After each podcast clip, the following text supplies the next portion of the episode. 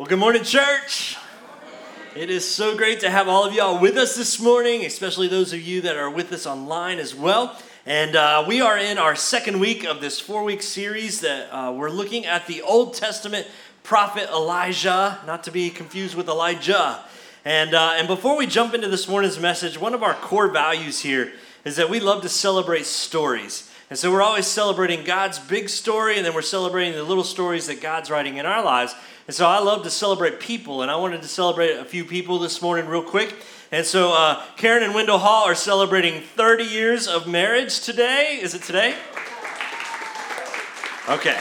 So, but we want to say congratulations to you all. And then uh, at the earlier service, Spring Deeds was here, and I don't know if you ever had a chance to meet Spring Deeds or if you know her. But um, she has a ministry called God's Brides Ministry, and she has been working really hard at getting school supplies together for kids. And then uh, she uh, had a post yesterday on her Facebook page talking about uh, spending some time at Karen's house and how 18 ladies gave their lives to the Lord. And I just love what Spring Deeds is doing in our community. So I know she's not here, but let's give Spring Deeds just a hand and celebrate her and the way that God is working through her. And uh, so I love stories, and I love that God is writing some amazing stories in the lives of many people around here at Warehouse. And, uh, and maybe He has a story that He wants to write in you. I know He does. And so, uh, so be, uh, don't be afraid to share that story. Uh, if you missed last week, last week we talked about burning plows. So you may have seen this plow up here on the stage. Uh, when you came in, you're like, what in the world? Why is there a plow on the stage? Well, last week we talked about uh, burning plows or leaving behind anything that would keep us from following God and moving forward or moving ahead. And so if you missed it, let me just encourage you to go back and watch it online. And today, well, today we're going to talk about uh, digging some ditches. So I got my shovel here, and we're going to talk about digging ditches today. And uh, before we dive in, though, uh, I would wonder how many of you all have ever played this game? It's called the if only game. And let me explain it to you. You think if only I had such and such, life would be better. Uh, so maybe it'd be like if only I had a better job or if only I had more money, or if only I had more hair, or only if I had, uh, if God would answer my prayer. Anyone ever played the if only game? Anyone ever played it? All right, a few more in this service. That's good. That's good. Yeah, we've all played it, really. I mean, let's be real and honest. We've all played the if only game. And I don't know what your if only would be, but but throughout life, we all recognize that we all have needs, don't we? We all have needs, and we tend to think if only I had whatever it is, life would be so much better. If only. And what I want to do today is I want to encourage you. I want to encourage you to listen to our message this morning through the lens of your greatest need.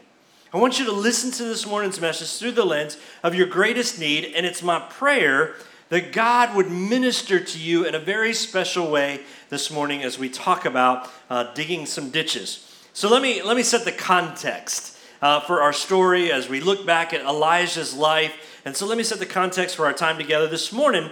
We are going to look at three kings, three kings who joined forces to do battle against the Moabites. And, uh, and, and it was three against one. Doesn't seem quite fair, does it? Three kingdoms against one.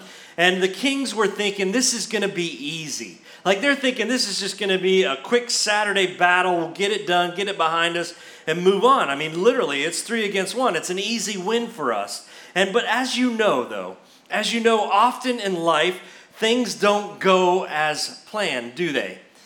Things don't go off as planned. Who knows what I'm talking about there? Anyone know what I'm talking about? Yeah, things don't always go the way we thought they were. And you, you think you've got it all figured out, right? Like you think you've got the plan, you've got A, B, and C, everything's going to go the way you want it to go. And then, whoops, something happens and things don't turn out quite the way that you thought they would.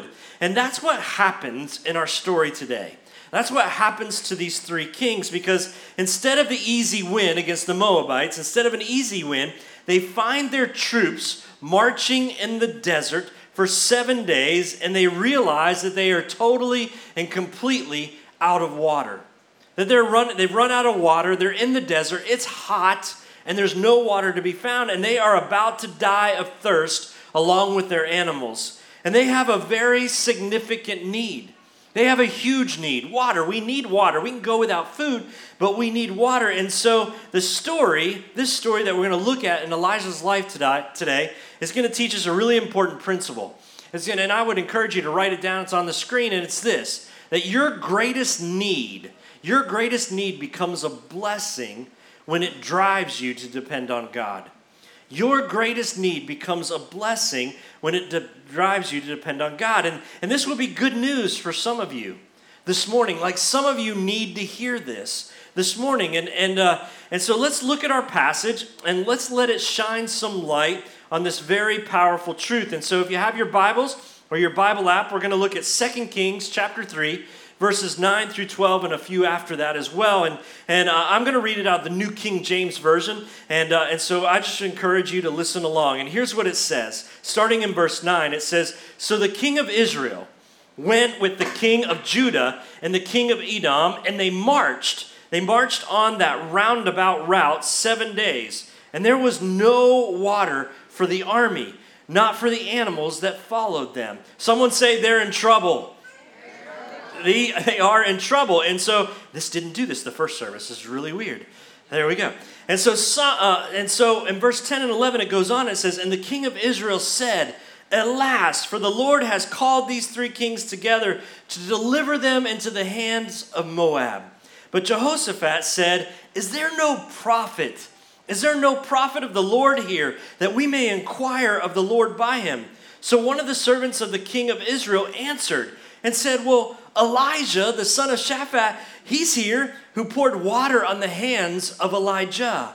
Now, if you missed last week, you would know that Elijah mentored Elisha. He was his teacher, his mentor. And you know, um, uh, and if you know anything about Elijah, you know that when the nation was in a great drought and they're experiencing a great drought, that he called on God. You remember the story. He called on God, and God sent rain from a cloud the size of your hand. Now, if you're a meteorologist, you know that not a whole lot of rain is going to come out of a cloud the size of a hand. And, and if you were a weatherman in those days, you're like, we're in the drought, there's no chance. There's only one little teeny tiny cloud in the sky, and there's no chance of rain. But God used Elijah to call down the rain, and out of that little cloud the size of a hand came the biggest storm that they had experienced. And so now the kings are thinking, wow, well, if Elijah did that and we've got his mentee, we've got Elisha in the crowd, maybe he can help us. And so we read on in verse 12 and it says, And Jehoshaphat said, The word of the Lord is with him. So King Jehoshaphat saying, Hey, I've seen what Elisha can do, and God is with him. And he goes on and says, So the king of Israel and Jehoshaphat and the king of Edom went down to Elisha.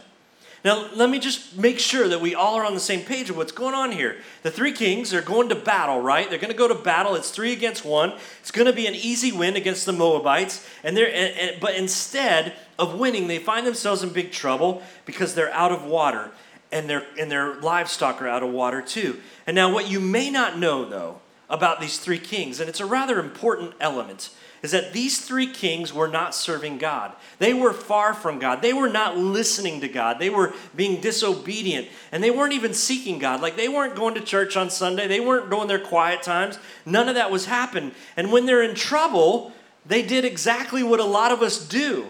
They go, Hey, God, I know I haven't been around in a while. I know I haven't been reading. I know I haven't been doing my quiet time. I know I haven't been praying. I know I haven't been in church in a while, but can you help me out? Like, we're in trouble here. Do you think you can help us? And so that's where the kings are at. And, and so they say, Is there anyone? Is there anyone in the crowd that's really tight with God? Is there anybody who can do a little rain dance for us? Is there anyone who might be close to God and can pull some strings? And they said, Oh, yeah, there's Elisha. Elisha's with us. The prophet Elisha, maybe he can help us out. And I'm not sure you've heard, but the miracles that Elisha did, but but man, he was doing some amazing miracles his rookie year as a prophet. Like this is his first year as a prophet out on his own, and he's already uh, he's already parted the River Jordan. He's already done that. He's like Moses did it. I can do it too. And he parted the Mo- River Jordan, uh, which was very impressive. He took uh, and spoke to a polluted spring of water that if you drank from this water, you would surely die. And he spoke to this and he healed the water, and so now the water was clean and you could drink from it. And then they all knew this story because this one was like traveling all across the country that there were these young men that were making fun of Elisha because, well, he was bald. He didn't have a whole lot of hair, and, and they were calling him Baldy. And they didn't just say baldy, they were like baldy, baldy, baldy, baldy, baldy, but like they were being like little kids. And, and they call him out, and, and it got uh, under Elisha's skin so much that he summoned two bears out of the woods who came and devoured them. And so that's in the Bible, y'all. Like you should read your Bibles because there's some crazy, you can't make that story up. And, uh, and so, so I just want to encourage you read your Bibles because you're missing great stuff like this. And, and, and also, here's the lesson from it you should never make fun of a guy that has a little bit of hair. Like, you just never know what's going to happen to a guy that's bald.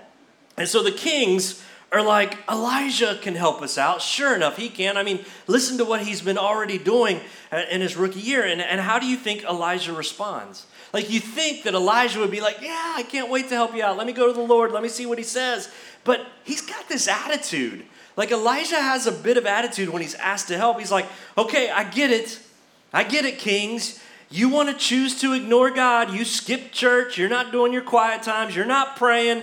You're not doing the things that you're called to do. And then when you get in trouble, you come to me. And you want me to go uh, to the Lord on your behalf to get some help. You want in on some God action now because you're in trouble. And he gets an attitude with them. And you might be wondering, where in the world does Elisha get off with this? Like, where does this attitude come from? Well, remember who his mentor was? His mentor was Elijah. And Elijah was the king of attitude. Like Elijah treated everyone that way. And you might remember one of the stories uh, uh, in Elijah's ministry or his prophet uh, world. Uh, he, was uh, talking to 450 false prophets. Not one, but 450 of them. They were all worshiping this God called Baal. And, uh, and he's talking to them, and, and he's so tired of them. And so he's like, hey, boys. He's like, come on, 450 of you. Gather around, gather around. Come on in, come on in. He goes, let's have a little contest. Like, you, you up for a contest? And they're like, yeah, let's have a contest. You're like, okay, here's the contest. I'm to kill a cow. You're to kill a cow. We're to put the cow up on an altar. And then you're to start calling out to your God for fire to come down. And I'm to start calling out to my God for fire to come down. And here's the deal if your God brings the fire, then we'll worship your God. But if my God brings the fire, then you'll worship my God. He's like, Are y'all in? Are you game? And they're like, Yeah, let's do it. We're in. Let's go. And so they all go and they kill the, their cow and they build the altar and they put the cow up on the altar and they begin to worship and they begin to call on their God. And so the, the first ones up are the 450 uh, false prophets, and they're all gathered around doing the freaky dance around the altar, and they're clapping and they're gyrating and they're chanting and they're calling on the God, their God of Baal to send the fire down, and nothing's happening. And I can just picture it. Elijah's like sitting down in his lawn chair uh, right around them, and he's just laughing. Like he's having a good time watching this go on, and he starts heckling the crowd. He, like, he starts heckling the 450 false prophets and egging them on. And he's like, come on, guys. Maybe your, maybe your God's deaf. Maybe you need to talk a little louder. Maybe you need to bring it up a level. Maybe you need to shout. And so he gets the crowd worked into a frenzy and they're like shouting really loud and they're carrying on and they're hooting and hollering. Nothing happens. So then the next thing we see him say, he says, well, maybe, maybe your God is on vacation. Like maybe he's just out to lunch. Maybe he doesn't care. And they just get even more riled up and they start yelling even louder and they're going and going and going crazy and working into even more of a frenzy. And then, again, you should read your Bibles because here's what it says Elijah says, Well, maybe your God's in the bathroom and he can't hear you. Like, who says that? But Elijah did. He's like, maybe your God's in the bathroom. Maybe he's busy. Maybe he's taking care of business and he can't hear you. And, and, and, uh, and it just gets them all worked up. And nothing happens. And then what does Elijah do? He calls, he soaks the altar with water. And he's like, let me just show you how great my God is. And he soaks the, he douses it with water, and he, and, he, and he sits there and he calls on his God. He calls on God Almighty, and God brings down the fire. And so Elisha does what Elijah did. He gets an attitude because that's all he knows. And so verse 13 says this it says, Then Elisha said to the king of Israel, What do I have to do with this? What do I have to do with you? He says, Go to the prophets of your father and your prophets of your mother. But the king of Israel said to him, No, For the Lord God has called these three kings to together to deliver them into the hands of Moab. The king's like desperate. He's like, Elisha, you got to help us. Like, I know that God didn't call us to deliver us into the hand of, the, of Moab. And you can just sense his attitude because immediately Elisha's like, hey, don't put me in the middle of your spat with God. Like, I'm sorry that you aren't getting along with God, and, and but don't put me in the And then he calls on his mama He's like, why don't you just call on your mama, right? Like, call on your mama's prophet. And anytime anyone calls on your mom, like he's throwing shade at them left and right and telling them to pray to their mama's prophet. And, and the kings are like not having it. They're like, Elisha, you got to help us out. And they're like, it, it, was the Lord who called us together. And I know he didn't call us together to deliver us into the hands of Moab. And so Elisha, he says these words He says, Surely, as surely as the Lord Almighty, whom I serve, if I didn't have respect for Jehoshaphat, king of Judah, I would not pay any attention to you. Elisha's like, listen, if I didn't know that, that Jehoshaphat was a stand up guy, if I didn't think that I, if I didn't have utmost respect for him, I would leave you all hanging. He goes, but, but I'll help you out. And he says, here's the deal I want you to bring me a musician, but not any musician. I want you to bring me a really good musician, play me some music, and then I'm going to prophesy. And so they do that. And you might think that's a little demanding, like, where does Elisha get off asking for a musician? But the reality is that this was not an uncommon practice for prophets to do. Like, there's something about when you worship God through music that He inhabits the praises of, of His people. Amen? Like He inhabits the praises of His people. That's why we worship, because we want to connect with God. We want you to connect with God. And so after the music plays, uh, you, and Elisha is, begins to prophesy, you would think that he would bring them a word of encouragement, right? Like they are in trouble. There's no water. People are starting to die because of thirst. And, and here you would think that Elisha would bring them something positive. But no, he doesn't do that. Instead, Elisha gives them a ridiculous command. Look at verses 15 and 16 with me. It says, Now bring me a musician. Then it happened, and when the musician played, the hand of the Lord came upon him and Elisha said this Thus says the Lord. Are you ready? He says, Make full, make this valley full of ditches.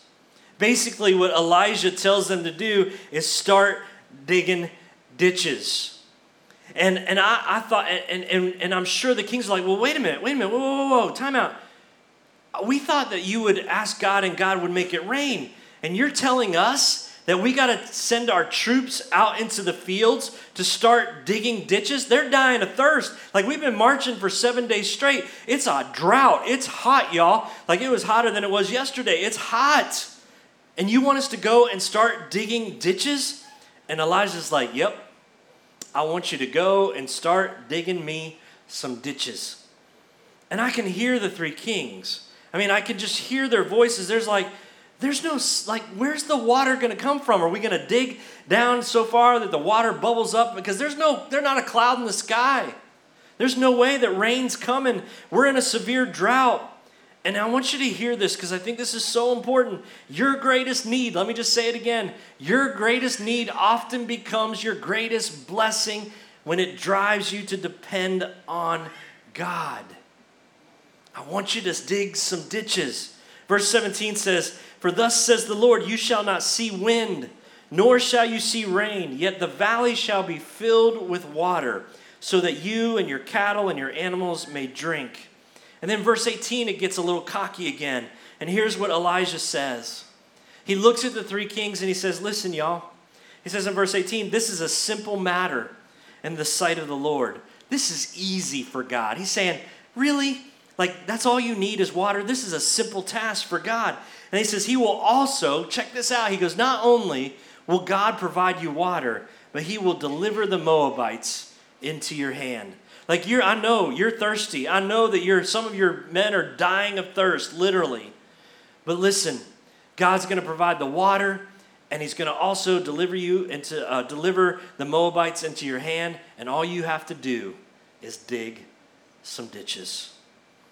In other words, Elisha's saying, Listen, y'all have no idea how powerful, you have no idea how strong, you have no idea how mighty our God is. At the snap of a finger, our God can do this. This is easy for God. But first, God wants you to dig some ditches.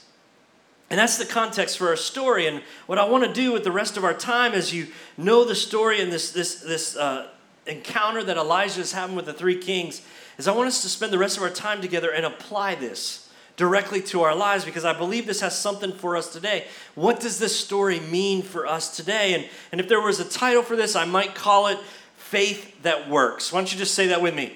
Faith That Works. Every, and so I'm talking about a faith that this story reminds us that a faith that moves the heart of God and it invokes a response from God. A faith that is so uh, fa- a faith that is so big, a faith that is so ridiculous that it moves the heart of God. It causes God to lean in and to listen to us and to respond. I'm not just talking about a faith that is effective, but I'm talking about a faith that is active. I'm talking about a faith that does something. I'm talking about a faith that so believes that God is going to act to uh, um, act that we do something to take a step forward and a step towards God, believing that He is going to take a step towards us. I'm talking about a ridiculous kind of faith. A ridiculous kind of faith. Lyric, you want to come up here? All right. We're talking about a ridiculous kind of faith. And so let me share with you this morning two, two principles of, of a faith that works. Can you say two? Yeah. Say it. Two. Okay. Two principles uh, about a faith that works. And the first one is this that only God can send the water, but sometimes He wants you to dig a ditch. That only God can send the water, but sometimes He wants you and I to dig a ditch. That sometimes He wants us to grab our shovels and to dig a ditch. And here's what James, the half brother of Jesus, said in, in James chapter 2, verse 26. He says, For as the body without the Spirit is dead, so faith without works is dead. That so the body without the Spirit is dead, so is faith without works. Only God can bring the water. But sometimes, sometimes He wants to see your faith. Sometimes God wants us to meet Him halfway. Sometimes God wants us to dig a ditch. I mean, think about it. Did you really think that God needed them to dig ditches to hold the water? No. He could have just spoke the word into being and the ditches with water would have appeared. It's almost as if God was saying, You show me your faith, and I'll show you my faithfulness. You show me your faith, and I'll show you my faithfulness. Listen, God loves to see your faith in action. God loves to see you to take your next step in faith knowing that He's going to meet you halfway. And all of the New Testament, you see this again and again and again. The Bible says, uh, you can Google it. The Bible says over and over again, it says, when Jesus saw their faith, you'll read it time and time again, when Jesus saw their faith. And how do you see faith? Well, you see faith in action. When Peter was on the boat, we talked about it last week. Jesus, uh, he told, he said to Jesus, said, Jesus, if that's you on the water, call to me and I'll come. And Jesus said, Come. And what did Peter do?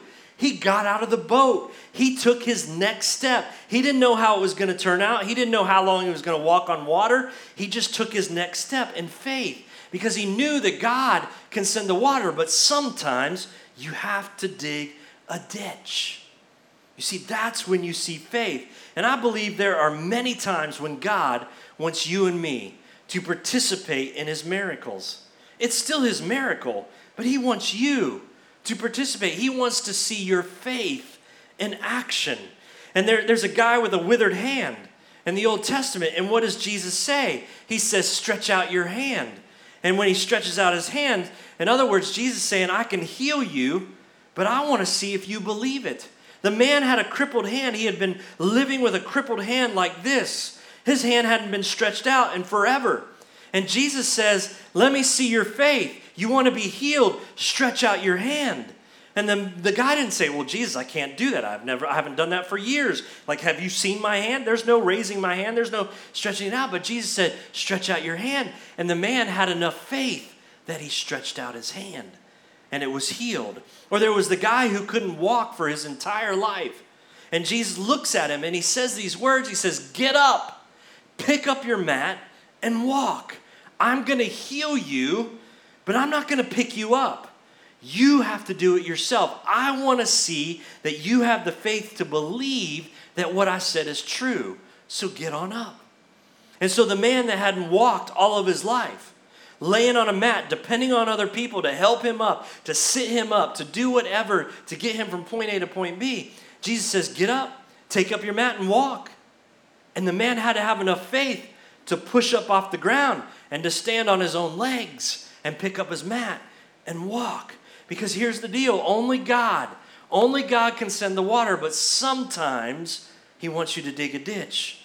And too many, too many of us are just waiting on God to send the water, but we're not willing to pick up our shovels and dig the ditch. We're not willing to show God any faith. We're like, God, help me, help me, help me, bless me, bless me, bless me, rescue, rescue, rescue me. And we're sitting on the couch and we're waiting for God to do something. And God's waiting on us to get up off the couch and meet Him halfway. He's like, show me your faith. Put some action behind your faith. Put some thing, put some money where your mouth is and get up off the couch and meet me halfway. Like, for example, maybe you're here today and you want to quit smoking. Maybe you've been wanting to quit smoke for, smoking for a long time.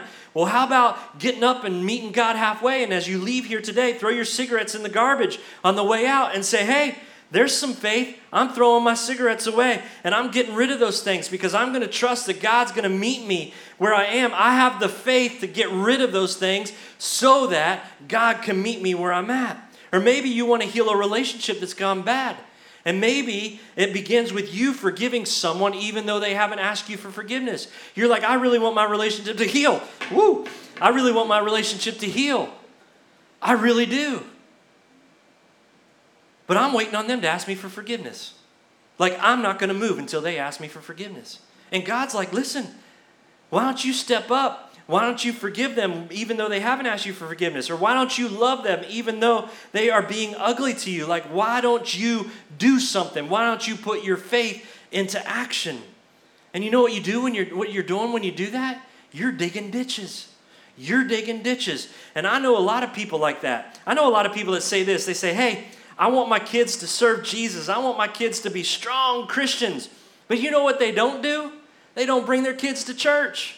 They're like, I want my kids to be stand up Christians, but then they don't bring their kids to church and, and they never read the God's word together with them at home and they never pray with their kids, but they want their kids to be strong Christians. And it's like, you want some water, and God's like, well, start digging a ditch.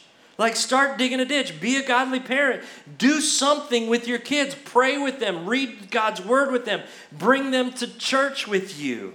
Sometimes you got to dig a ditch. Only He can send the water, but He wants you to dig a ditch. The second principle is this, and, it, and you might want to write this one down too, is real faith believes big, but is willing to start small. Real faith, ridiculous faith, believes big, but is willing to start small. Real faith believes big and is willing to start small. And there's too many Christians that are thinking way too small. There's too many Christians that are praying, God, I don't know if God could do that. Like, I don't think God could heal my, my father. I don't believe God, I don't think God could do this. I don't think God could restore my marriage. I don't think God could find me a job. And, and, and too many Christians are thinking small. We serve a huge God who can do exceedingly and abundantly more than all that we can ask, think, or imagine. And so I would say maybe it's time to start thinking big. And we serve that big, that big of a God, and there are, there are those that, that do think big. On the opposite side, there are those that do think big, and yet at the same time, they're not willing to start small. Like that's me. Like I'm a big dreamer. I dream big. I think big. I dream big. I'm constantly dreaming about stuff and what God could do, and, and, and I think big, but oftentimes I'm not willing to start small. And people have to remind me, well, Ricc, remember, Rome wasn't built in a day.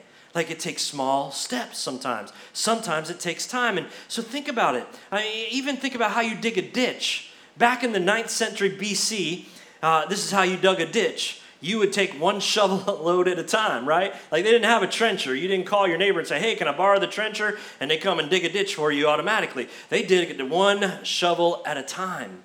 Small shovel at a time. And so sometimes when we think big, we have to start small. Zechariah chapter 4, verse 10 says this great word. It's, it's a great word. It says, Do not despise these small beginnings, for the Lord rejoices to see the work begin. You got a big dream?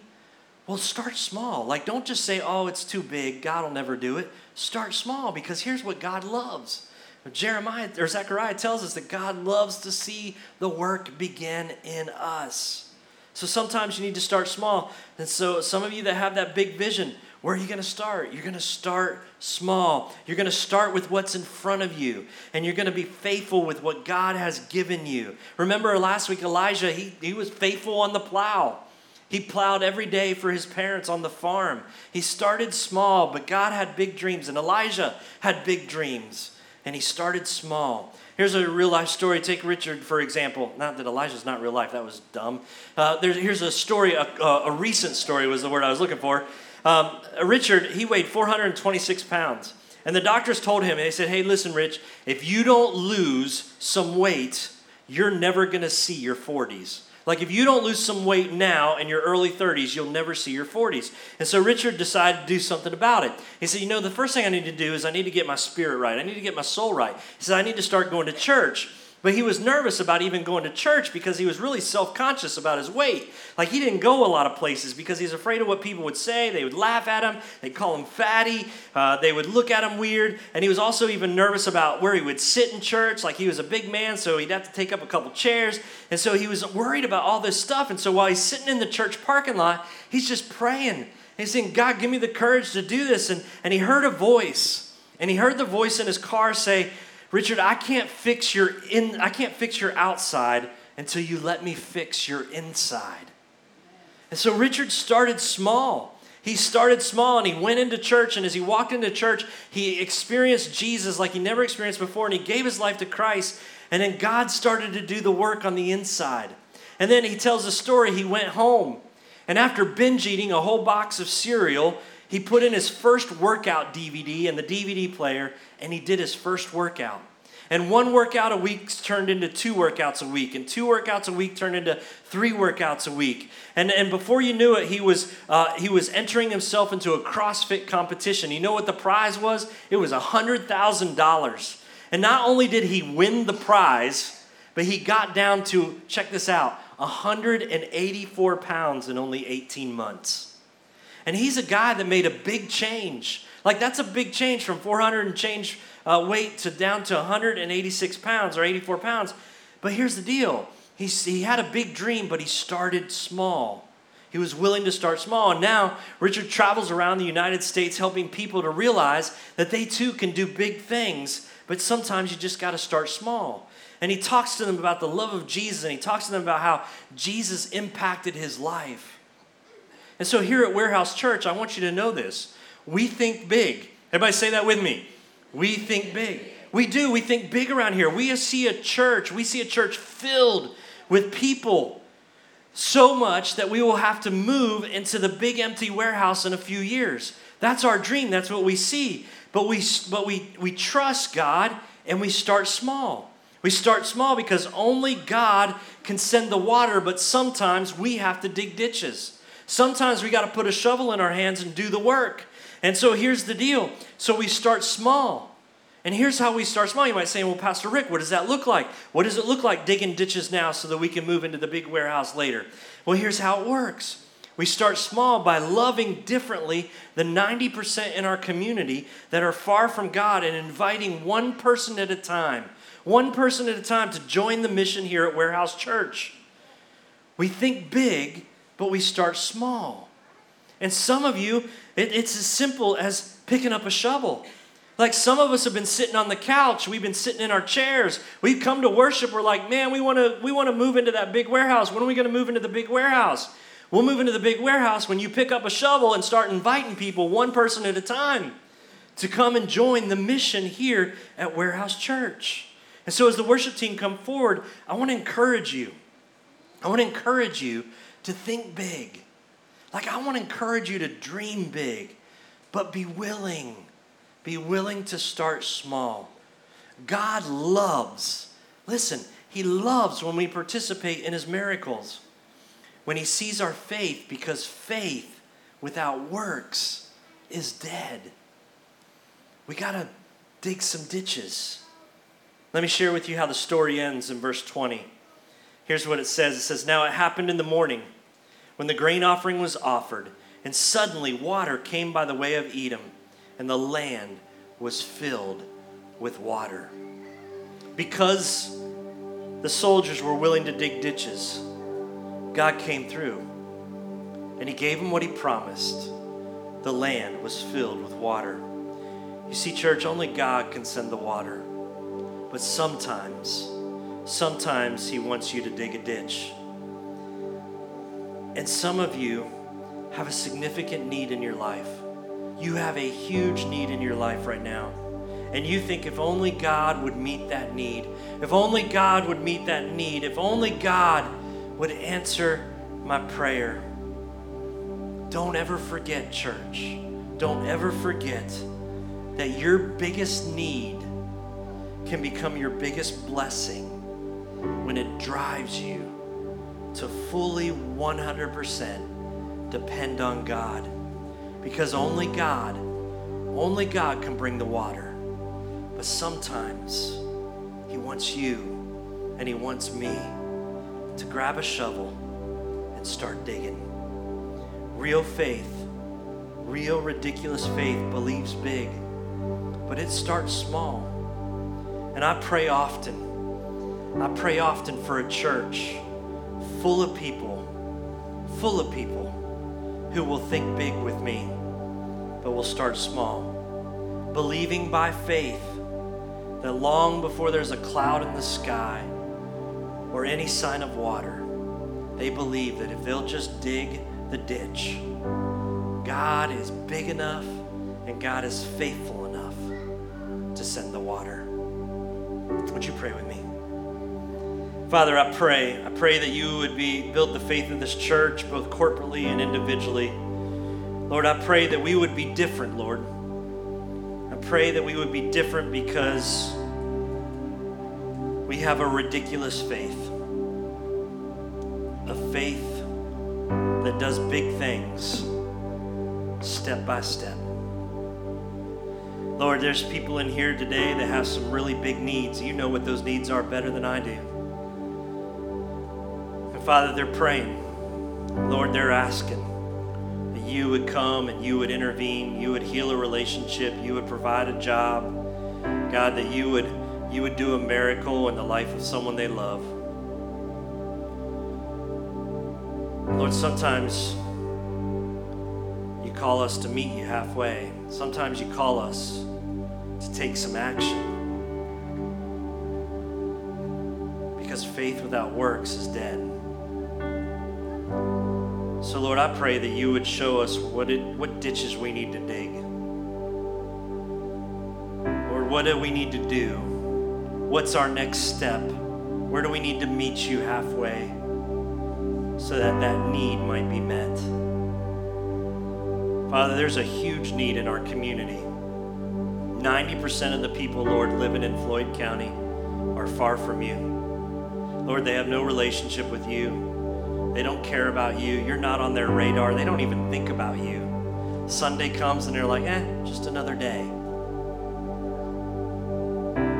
There's a great need. And Father, my prayer is that you would show us where we need to dig the ditches so that we might see their lives transformed. Because, Lord, you've called Warehouse Church to be a church that exists for the sole reason of people experiencing life transformation through you. And Lord, you want us to partner with you. You don't need us, but you want us to partner with you to change our community. And you're calling us to more than just prayer. You're calling us to be invitational. You're calling us to invest in the lives of those 90% calling us to pick up our shovels and start digging into the lives of people that need a relationship with you. would we live a ridiculous kind of faith and trust that if we'll be the mouthpieces, if we'll do the inviting, that you'll do the life transformation. Father, help us to be a church that lives a ridiculous kind of faith. And Lord, if there's someone in here this morning that has never said yes to you, God, that they have no relationship with you at all. Father, maybe they're hearing this and they want a relationship with you. They want that kind of faith. They recognize that they have lived their lives on their own without you, and now they need that relationship with you. If you're here this morning never asked Jesus to be the Lord of your life, can I just invite you to pray this prayer with me right now? Just, just simple prayer. Just pray this with me. Dear Jesus, I recognize I am lost. I recognize that I'm a sinner in need of saving. Jesus, would you come? I invite you to come and be the Lord of my life, to lead me in a life of ridiculous faith. Lord, I recognize I got some huge needs, but the greatest need in my life is to have you as my Lord and Savior. Would you come right now, Lord, and be my Savior? If you prayed that this morning, I just, I'm so thankful, Lord. God, I'm thankful for these people that said yes to you. God, I'm grateful that you're going to meet the needs of the rest of us. You're going to meet our greatest need. And our greatest need is going to become our greatest blessing because we're going to fully depend on you for the answer to that need. We love you, Lord. Thanks for loving us in the many ways that you do. Amen. Hey, we're going to stand up together as a church and we're going to sing our last song together. And I invite you, if you'd like to, to come forward to these altars. You're welcome to come and pray and spend time with the Lord. Uh, they're always open for you. If you'd like someone to pray with you, just let me know. I'd be happy uh, to pray with you. Just tap me on my shoulder and I'll come and pray with you. But let's worship the Lord and let's uh, let's ask Him as we sing this last song. What ditches are you calling me to dig, Lord? Where do I need to be put my faith into action in my life? Let's sing together.